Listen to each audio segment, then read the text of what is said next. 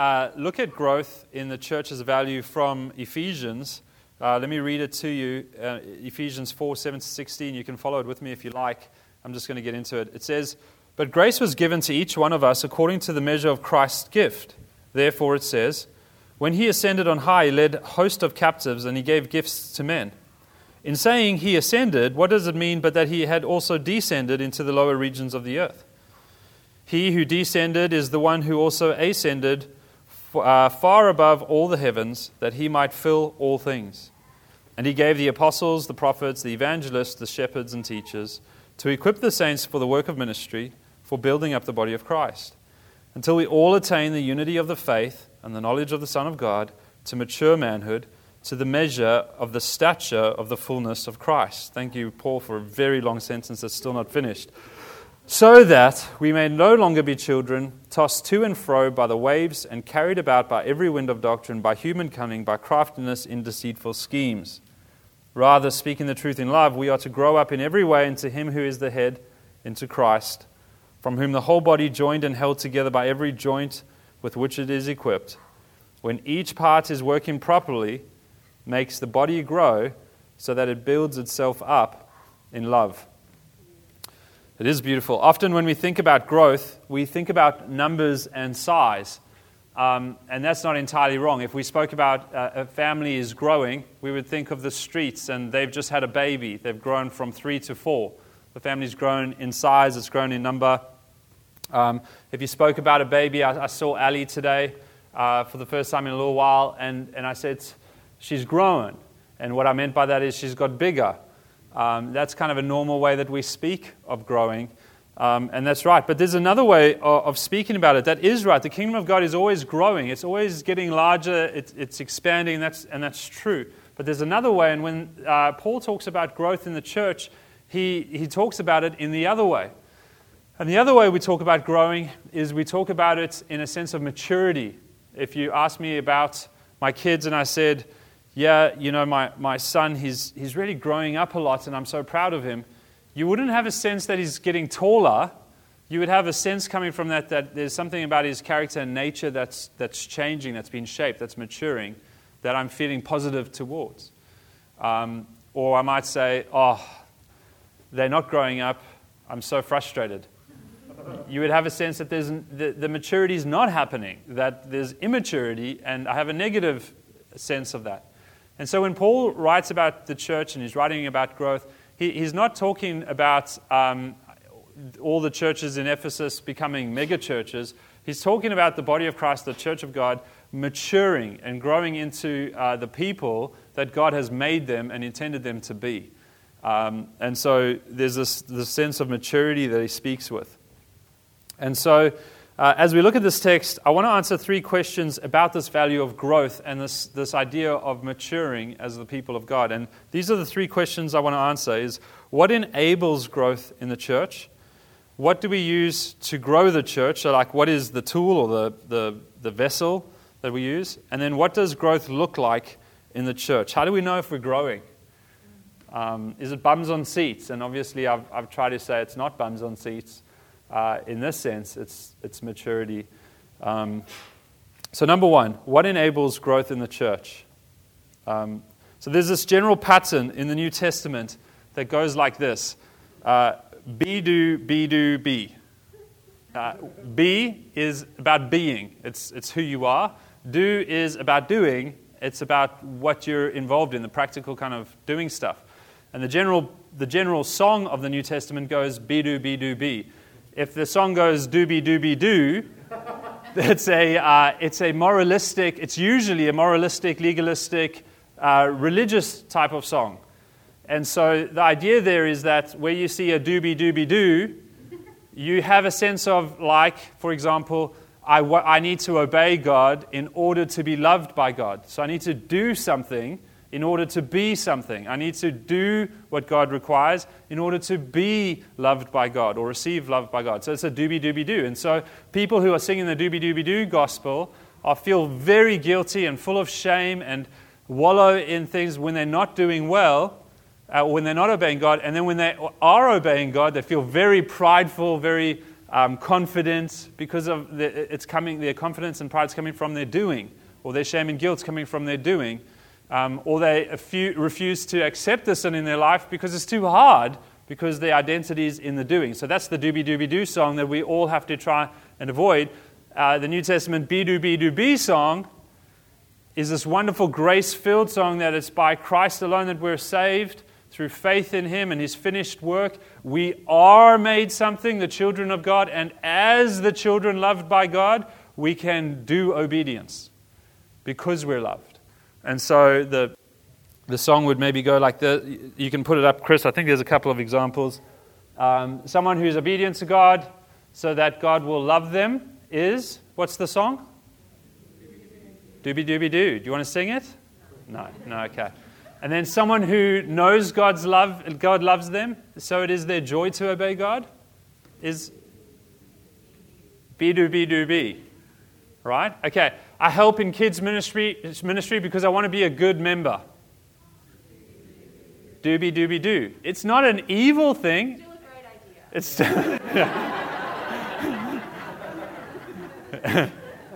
but what happens then if you're not helping? You feel like a bad member and your identity is affected by your doing. That's a doobie doobie doo song. Or because I'm already a member of Christ's body, I want to serve in the kids' ministry. Be do be do be. Because I already am part of this thing, I want to participate where is there a need. Right? Do you see, do you see the difference in the tune? So it's a, it has a radical effect. And those of you who understand music, and I don't understand music very well, so I, I feel like I've got to my limits, but um, I, it, it, has a, a, a, radical effect, and I, I, know this. I can listen to some songs uh, that impact me. I just, want to, I just want to change the channel, and other songs that they make me sit, they make me breathe, they make me, uh, my soul just be refreshed. Jonathan Ogden's a good one for that if, if you're looking for someone. And that's the B2B Doobie song. All right. And so that's the general pattern. Enough about that. I hope you can remember it as we go along. Because um, what you're going to see here is the be do, be do, be pattern in the church's growth. Paul says, a grace has been given to everyone. Listen to, read number, verse 7 again. It says, But grace was given to each one of us. If your faith is in Jesus, the grace of Jesus has been given to you. Paul doesn't say the grace of God, the grace of Christ has been given to some of us. The grace of Jesus has been given to all of us, every one of us, um, which is, is, is pretty amazing. What's interesting is that Jesus doesn't start a seminary while he's on earth, he doesn't start a school for training professional ministers. Uh, the best he, he, the closest he comes to that is an invitation follow me, walk with me. But that's also the same invitation every one of us receive. So it's not a walk with me and then the most elite can go to the school of Jesus to become a minister in his body. Or can I minister to the body? I don't know. What degree do you have? What ordination do you have? Jesus doesn't give, us that. What he gives us is come follow me, walk with me. I'm going to give you a grace to minister in the body of Christ. On every one of us. So every one of us are called by the grace of Jesus to minister to one another. So, grace, when referring um, to God over here, has this meaning of favor and God leaning into us, God leaning towards us with kindness. So, for us, when, when we see this grace um, and God extending Himself for us, when we, when, he, when we think of this grace and we think of Christ's grace on us, what it does to our hearts or what it does in our lives, the grace of Jesus on us means it points us towards one another. It makes us lean towards each other in kindness, and it even enables us to extend ourselves for each other.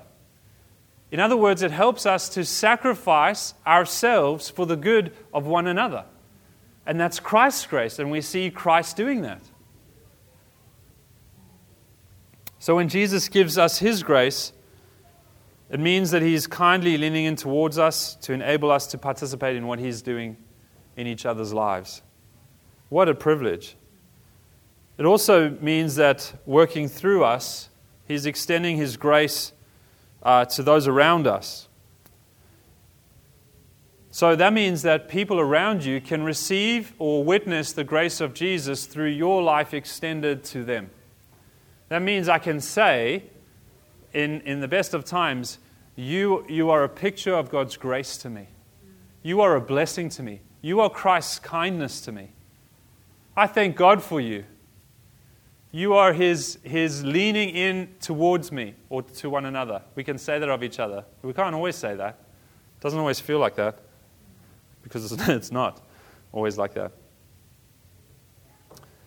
What's important to remember here is that this grace, this resource, it's not our own and it's not for our, our kind of own using. It's a bit like the best picture I can maybe get, and, and maybe it's too simple, but it's a little bit like parent, a parent's Christmas. They might give their children a budget to buy them a gift. And that child goes and buys a gift. And on Christmas Day, that terribly wrapped present is given to the parent. And the child is so excited about the gift that it's giving its parent, and the parent opens it, and the child just thinks it's amazing, and the child experiences joy and, and, kind of wonder and expects the, the parent to be in awe of their generosity and their brilliance. But all the while, the child didn't use any of its own resources. The child used the parent's money. Um, do you get what I'm trying to say? And, and that's kind of how grace works. Even though we participate in it fully, and even though we, there's joy and wonder and, and delight in participating, the resource comes from Christ. It's not our own. So there's this infinite bank of grace where Jesus works through our lives to the good of each other, but it's His resource, His grace, His kindness, His love working through us to one another. And so we serve Jesus by His grace in ministering the body, and everyone has a role in doing this. I, I thought when I was thinking about it this week, I thought of last year, I, I thought of Andy Lee. You all know Andy Lee, so I thought I'd bring him up. He's a servant of note.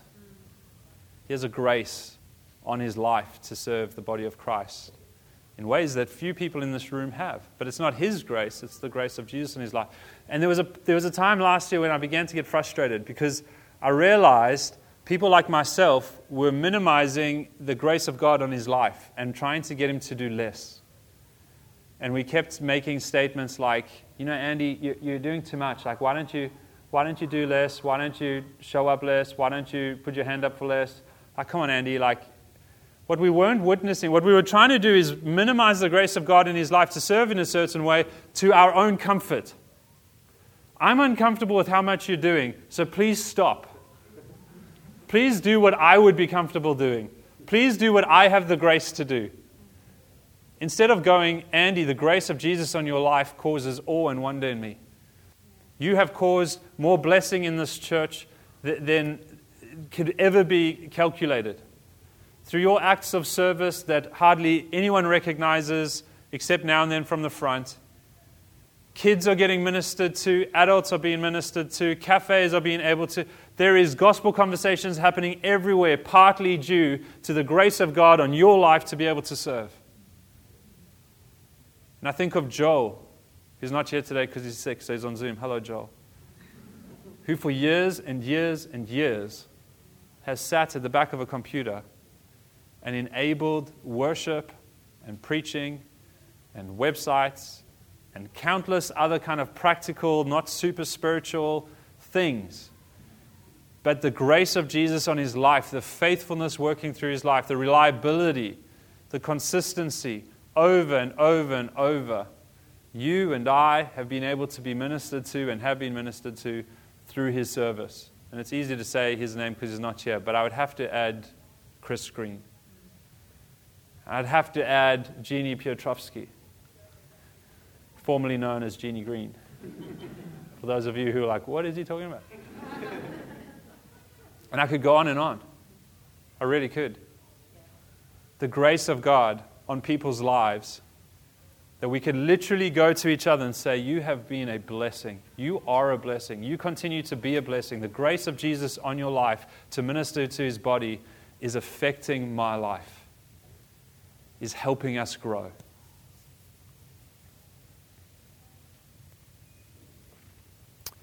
Rebecca, uh, no pressure on her, but so far, each time we've met, she's had a gold nugget. We've met twice, she's had two gold nuggets. Uh, Rebecca, Friday, start planning it. Um, this week, her gold nugget was this. She said, I have this picture. She said, You know, if a, a branch but that's bearing fruit is cut off from the tree, it doesn't matter what fruit it's bearing, it just stops to grow. It, it can't continue being healthy. And I guess I just want to bring this in here to say none of us ever become independent of Jesus' grace. No matter how mature we get in how we're able to minister to the body of Christ, no matter how many times we do it, the second we no longer depend on Christ, the second we no longer are ministering through His grace, we are a branch with fruit that's withering away. Powerless and useless. We are completely always dependent on Christ and His grace to minister to one another, to do good to one another, to love one another. And I forget that personally. I don't know if you ever do. What do we use then? Number two, what do we use to grow the church? So, if God's grace enables us or empowers us, what do we use then to grow the church? We're told that, uh, that there are, are ways we can serve one another through Christ's gifts. That's what Paul talks, uh, calls them here. So there's nothing to be proud of or insecure about because they're Christ's gifts. So, however, you are able to minister to the body of Christ, I don't have to be insecure about that or proud of, you know, if I've got a gift to be proud of it because it's not, after all, my own. And it's not, after all, your own. But the gifts of Christ, Christ knowing what his body needs, working through his people, and enabling the body to have everything it needs for growth. It's his gift. What's interesting here for me is that Paul doesn't say, we've all received uh, gifts according to the measure of Christ's grace. Because if he said that, think about that. If Paul said, we've all received gifts according to the measure of Christ's grace, then I feel like it would be a Christmas party, and we all received a gift from Jesus according to the grace that we received. And one kid opens up this amazing, glorious gift. They have the most beautiful voice and anointing on their life, and every time they open their mouth to sing, people fall down in the presence of God and are in awe of Jesus. And someone else receives this gift to move boxes around the third place on Sunday mornings. Go, oh, your gift is glorious. My gift isn't. Jesus has had given you so much grace, and He's given me so little. And, and we start to, you see what we start to do? We start to have like this not, not a, uh, we're not looking at each other on merit, but we're looking at each other on giftedness. And so you put the most gifted above and the least gifted at the bottom, and you go, those are the really important, and you start to like highlight these things. And Paul doesn't say that. He says each of us have received the grace, not the gift. We've received the grace of Christ according to the measure of his gift. And it's his gift. It's still his gift. It will always be his gift. And as you participate in His gifting, let's all remember it's His, and however we get to participate, there's this privilege. So we've got nothing to be insecure about, nothing to be proud of. Every saint is empowered by grace to show others some aspect of Christ's nature and character and work. So I'm going to say that again. Every saint is empowered by grace to show others some aspect of Christ's nature and character and work. There's not a single Christian brother or sister that we don't need. If we want to understand the fullness of Jesus Christ, if we want to grow in the fullness of his character and nature and the full knowledge of who he is, and if we want to grow into the full unity that we have through the Spirit, we need every brother and sister church global, church universal, and church local. There's no one who's more or less valuable because every believer has the grace to demonstrate an aspect of Christ, to serve one another, to minister to each other. Let me go through a list so you get what I mean. Christ is uh, you are only able to serve. Andy's only able to serve, and he's gifted at it. He's only able to do that because Christ is the servant. You can lead because Christ is the leader. You can only arrange ministries because Christ is the great organizer. You can create things because Christ is the creator. You can pray for people to be healed because Christ is the healer. You can give people compassion because Christ is compassionate. You can only preach truth because Christ is truth. You can only prophesy in part because Christ is the supreme word of God. You can only shepherd people because Christ is the chief shepherd. You can only give mercy because Christ is merciful. You can only give wise counsel because Christ or His Spirit is the counselor. So any gift that we experience in Christ is Christ's gifts. We should walk humbly, amazed that Jesus would use us to serve Him in ministering to each other. What a privilege we have. Every one of you, us. What a privilege we have to minister to one another. I love uh, hearing a story. A friend of mine leads a church, and um, he tells a story about a CEO of a global company who serves in the church in the kids' ministry, not as the leader of the kids' ministry, just as a Sunday volunteer. Isn't that just like Jesus? Someone who has the competency and gifting to be the CEO of a, of a global company. And in the body, he says, think what we, where we need to put you is, I think you need to help the children know Jesus. What a gift. Now, I don't know if I don't know if he needs the children to minister to him and just help him be humble. I don't know if the children need him and his sharp acumen to fully understand the gospel. I don't know if it's just what it is that Jesus has gifted him for in that way. It's, it could be complex, it could be simple. Who knows the reason? But isn't it wonderful that Jesus takes all of our lives and he doesn't look at us like, like he says in the Old Testament, you know, of. Um, the, the Israelites picked Saul, God picks David. He says, I don't pick people like you do. I don't look at the, you look at outward appearances. I don't. Isn't it wonderful that God takes anyone and uses us however we want? And as brothers and sisters, we don't bring our low state or high state into the body of Christ. We don't bring our uh, great education or no education. We don't bring our bank account or no bank account. We, we bring none of that. We bring our, our identity in Christ, and before Christ, we're all equals. And any way we get to serve is a great privilege because it's Christ ministering through us to his body.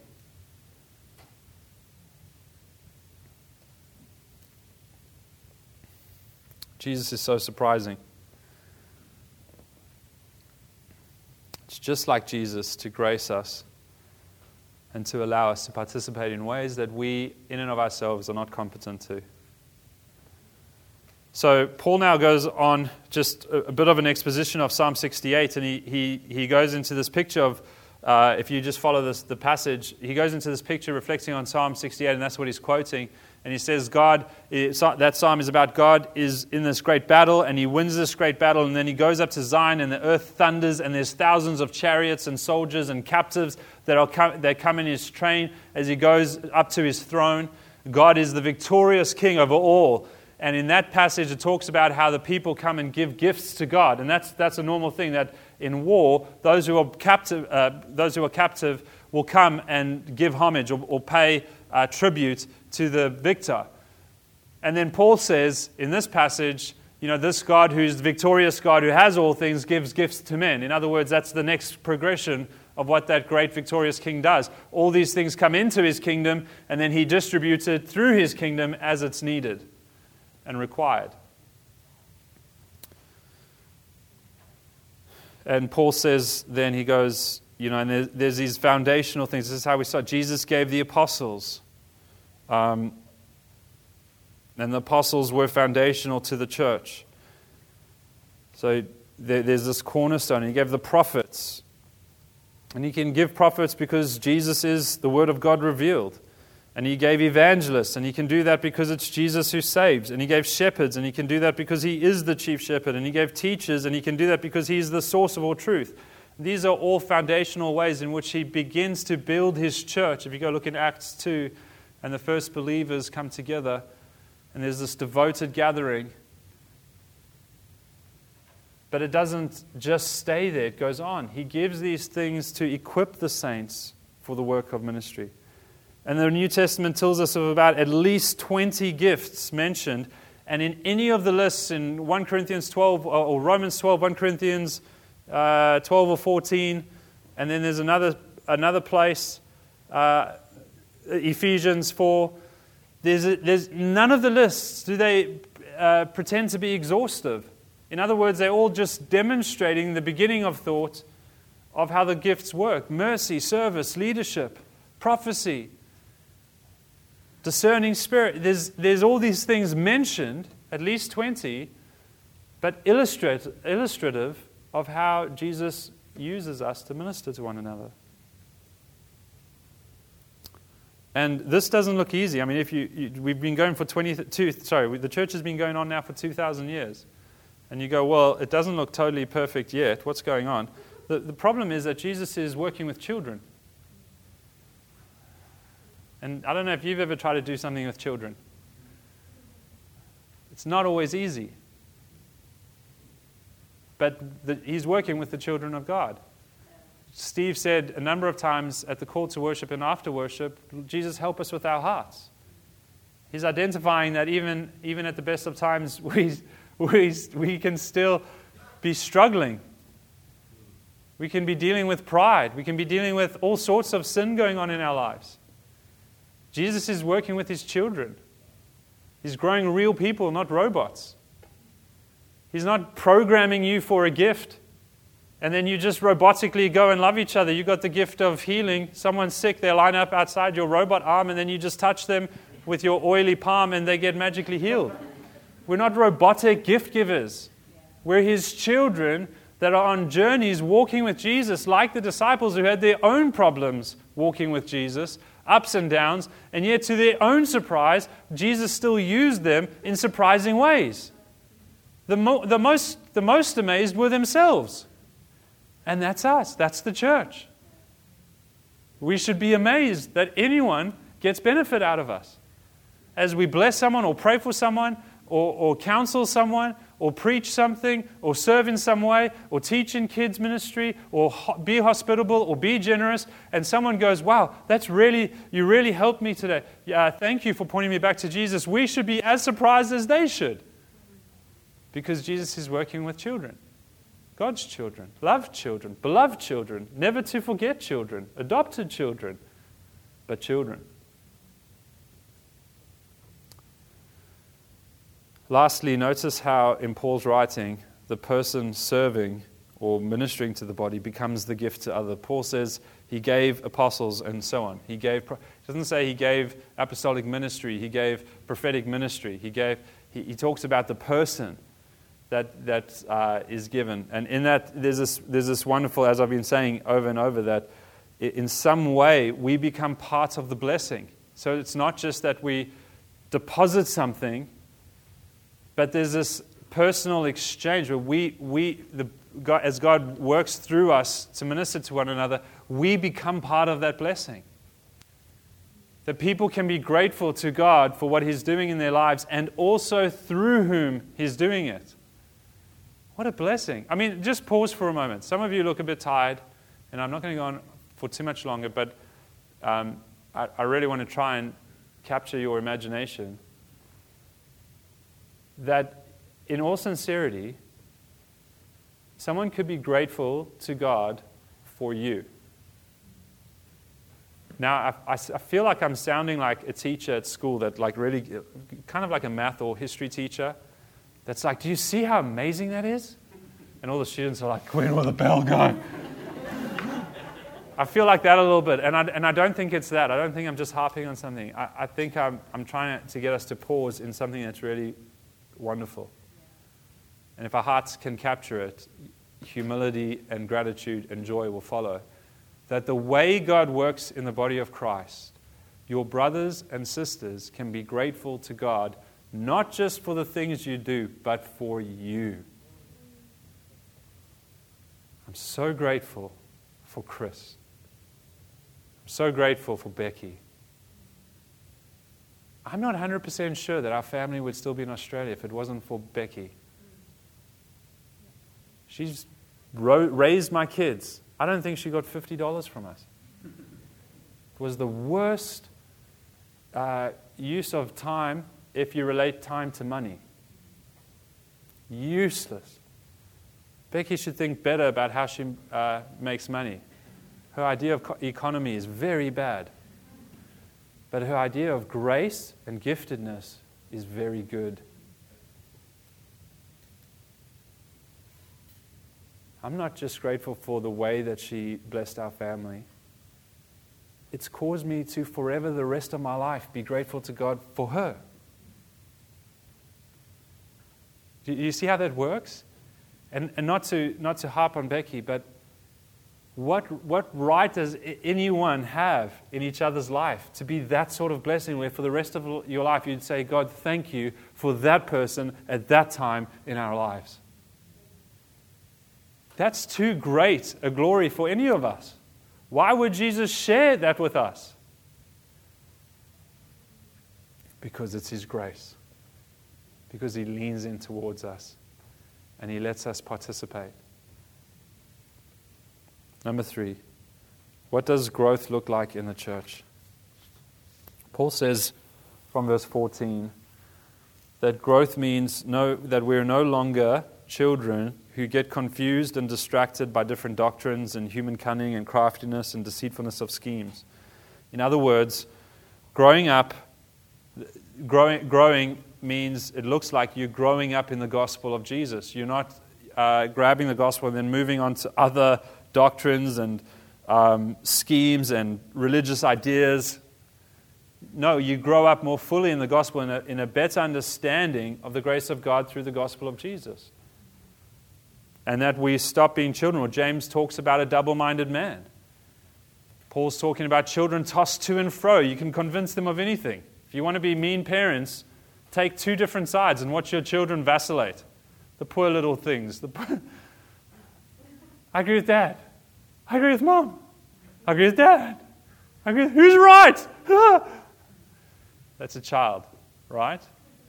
And Paul says, stop being children, get settled on Christ, and never move from that place.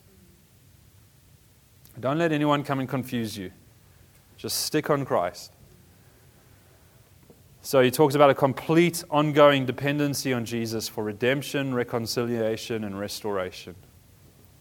So, to counter this teaching, then Paul talks about um, speaking the truth in love. And that's a counter to these kind of winds of doctrine and human cunning and deceitfulness. Rather, speak the truth in love. So, he's saying we aren't to speak uh, or to cling to the gospel or to uh, help each other grow in Christ in a way that's superior. You know, so like, oh, you're so stupid. Don't you, did you forget the gospel already? Don't speak the truth in love. Hey, I, um, that idea, I think it's counter the gospel. That idea we ha- that we're talking about, it, it's an okay idea, but it has no place for Jesus in it. He's not the hero in it. Um, let's get back to the gospel. Speak in love. So we don't speak as if we're superior. We don't speak boastfully. We don't speak arrogantly or proudly or insecurely. We speak the truth of Jesus lovingly. So we may need to remind one another of the truth, but we do it in a loving manner patient manner, gentle manner, kind manner, with peace in mind. We counter all winds of doctrine, all schemes of man, all the idols of culture with the truth of Jesus. I remember we had this experience in King's Cross where someone was teaching things that were causing Christians to feel condemned that they weren't doing enough for God. They were singing the doobie doobie doo song. And as elders, uh, we spoke to that, this person and said, Here's the problem with your doctrine. It doesn't put Christ first, it's Christ plus. It's a Christ plus doctrine. So please stop uh, trying to uh, share that with people in the church. It's a Christ only doctrine, is the gospel. Christ alone saves us. And they, they wouldn't. And um, there, I went off to America uh, because, no, not on, I, because that was our family holiday already planned. And, um, and the two elders behind eventually uh, had to lead the church in, in disciplining this person and putting them out of fellowship because the doctrine was unhelpful to the Christ only. Now, the Bible talks us about, that tells us that to uh, warn divisive people once, twice, and there's kind of this pattern of third time, you have nothing to do with them. So to honor this, and I can share it easily because I wasn't I was part of the beginning but not the end of the phase, is that the elders sat with this person seven times. Because they wanted to make sure that they weren't just speaking the truth, but that they were doing it in a loving way. If they were going to be at fault, they wanted to make sure that they were too kind, too patient, too gentle. And I don't think they were, but they just wanted to make sure that this person had every chance to repent and keep fellowshipping, to stop talking about Jesus plus, to stop making people feel condemned, to stop singing doobie doobie doo. We speak the truth in love.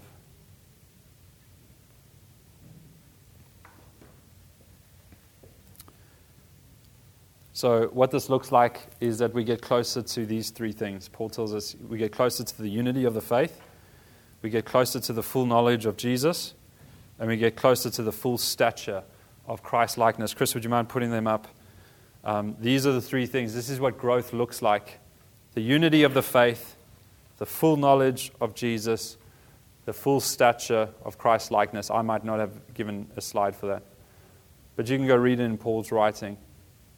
So, for 2,000 years, the church has been growing and it will continue to grow. And it's going to continue to grow until Christ returns. And every believer has grace from Jesus to minister to his body. If your faith is in Jesus Christ, you have a grace from Jesus to minister to your brothers and sisters. And it can go beyond your natural giftedness. So don't assume if you're a good cook that you have to cook meals for everyone. You're welcome to do that, but don't, don't work it out. That sounds like you could do that in your sleep, and that's okay. But he may surprise you, like that CEO of a global company, and go, Well, the way you can best minister to this body is be one of the kids' ministry volunteers teaching three year olds not to pick their nose and to believe in Jesus. Best use of your Sunday mornings. There's no professionals, no glorious parts, no bystanders. We all lean in towards one another, seeking to build each other up. That's the grace. When there's a wind of doctrine or human deceitfulness, we counter it with loving truth. And all the while, we buckle down into the grace of Jesus to build his church. Nas will tell you that a Sunday school teacher who played a guitar and sang songs. She wasn't a very good teacher. She was good at just sitting, playing guitar, and singing songs. Helped her meet Jesus. More than anyone in her youth, just single lady, guitar and songs, created a pathway for her to know and love Jesus. She lived with the pastor of the church, but when she talks about her young faith, she doesn't mention him. He's had a great impact on both of our faith, but that's not who she mentions. She mentions the single lady guitar worship songs. I know for me, there's a man who was named Stephen Fairley. He was a psychology student. He drove a junk car. You could see the floor of the road in the car. It was very dangerous. His key would fall out and the car would stay on. It was a horrible vehicle. I can't believe my parents allowed me to drive in it. We would have died if it was an accident outside of God's hand. We ate terrible food. I was a teenager. He was a, a uni student. He was cool. I was a, I was a teenager. Say no more. Sorry, Eden, teenagers are super cool. but you know what? Every time we drove in the car, he played good worship songs, mostly jars of clay. You remember that? Remember that time? And good conversations. One day he went to the, someone was in hospital and he said, Mark, do you want to pick, you want to go with me to the hospital? And he picked me up And I watched him go into the hospital, a psychology student, go into the hospital to meet someone who's in the church and sick, pray for them, and we left. Changed my life. I did nothing. But he showed me loving care. Changed my life. He wasn't, a, at the time, he wasn't a great teacher, preacher. He just let me hang with him. And he just showed me Jesus' love to other people. He never gets the credit. I have written to him and I have thanked him for the rest of my life. He has this crown where there's this, there's this young guy, maybe I'm not that young, middle aged guy in Australia saying, Thank you, Lord, for Stephen Fairley. Thank you for the love of Jesus he showed me for other people. And that's a crown that he'll be able to place at the feet of Jesus one day. Then there's obviously people like Tim Keller. Shows the gospel. But there's also people, he's maybe very profound. But what about Sally Lloyd Jones? She wrote a children's Bible, less profound, right? I've wept more through that children's Bible than any sermon I've ever heard. I've gotten to understand Jesus better through that children's Bible than maybe any other devotional I've followed. Forever, I'll thank the Lord for Sally Lloyd Jones and the children's Bible. And I keep giving it to people saying this will change your life. And it doesn't. So God lets God chooses what he will use. And we can't give anything the magic pill. That's the magic pill that will change your life. Well, it won't unless Jesus' grace is on it to do that. When I think of King's Cross, that's affected my life, and I am landing. And I'll hand over to Josh. When I think of King's Cross, the reality is, if I'm honest, there's times when there's complaining where, where I see, and this is maybe just speaking of myself, but I, I think there's others who are like me. There's self centeredness, there's idolatry, there's covetousness, there's unfaithfulness, there's unreliability, there's unkindness, there's unlovingness. In other words, we've still got a way to grow. We're not the full package. There's not a church in the world that, that is the full package. The church in the world is not the full package. The church universal is not the full package. But I also see thoughtfulness. I also observe generosity. I also see servant heartedness. I see long suffering and patience, hospitality, warmth towards outsiders, inclusiveness, sincerity and humility, giftedness, sacrificial uh, service and love. See joyfulness and faithfulness, reliability and trustworthiness, gentleness, prayerfulness, consistency there's some growth. There's some aspects of seeing God at work in our lives. There's things to celebrate and thank God for and say, Lord, we see your grace working. We see you doing things. Thank you for that person. Thank you for who they are. Thank you for how this body is healthier because of what you, the grace of, of Jesus on their life and the way that you're using them. Until Jesus returns, we're not going to uh, become the full mature church, which means our unity won't be where it's going. we our unity is up here, we're still getting there. We're going to get there when Christ returns, but that's where we're heading all the time. For 2,000 years, we've been heading here. And maybe the graph isn't a straight line, but let's, as far as it depends on us, let's head in that direction the full knowledge of Jesus Christ, we're not there yet. We're still growing in our knowledge and understanding of Christ. It's still impacting areas of our life it didn't yesterday. We're still growing in a full knowledge of Jesus Christ. But let's head there. And the fullness of Christ in us, or us in Him. Full participation. We're still heading there. But that's where we're going. And one day we'll be made exactly like uh, Christ, or, or be made exactly as we are meant to be in Christ. But we're still heading there. But that's a value of ours, is to grow in our unity, in our knowledge, and in our stature in Christ. And to take the grace of Jesus that's on our lives and to minister on His behalf to one another. We can look each other in the eyes and say, You are a blessing from Jesus to me. I encourage you, even after communion or in communion, to find someone to say that to. And if you need to be clear about how they've encouraged you, how Jesus has used them to encourage you. I know this church pretty well. I could take all day and work around the room, but no one wants to stay here for this.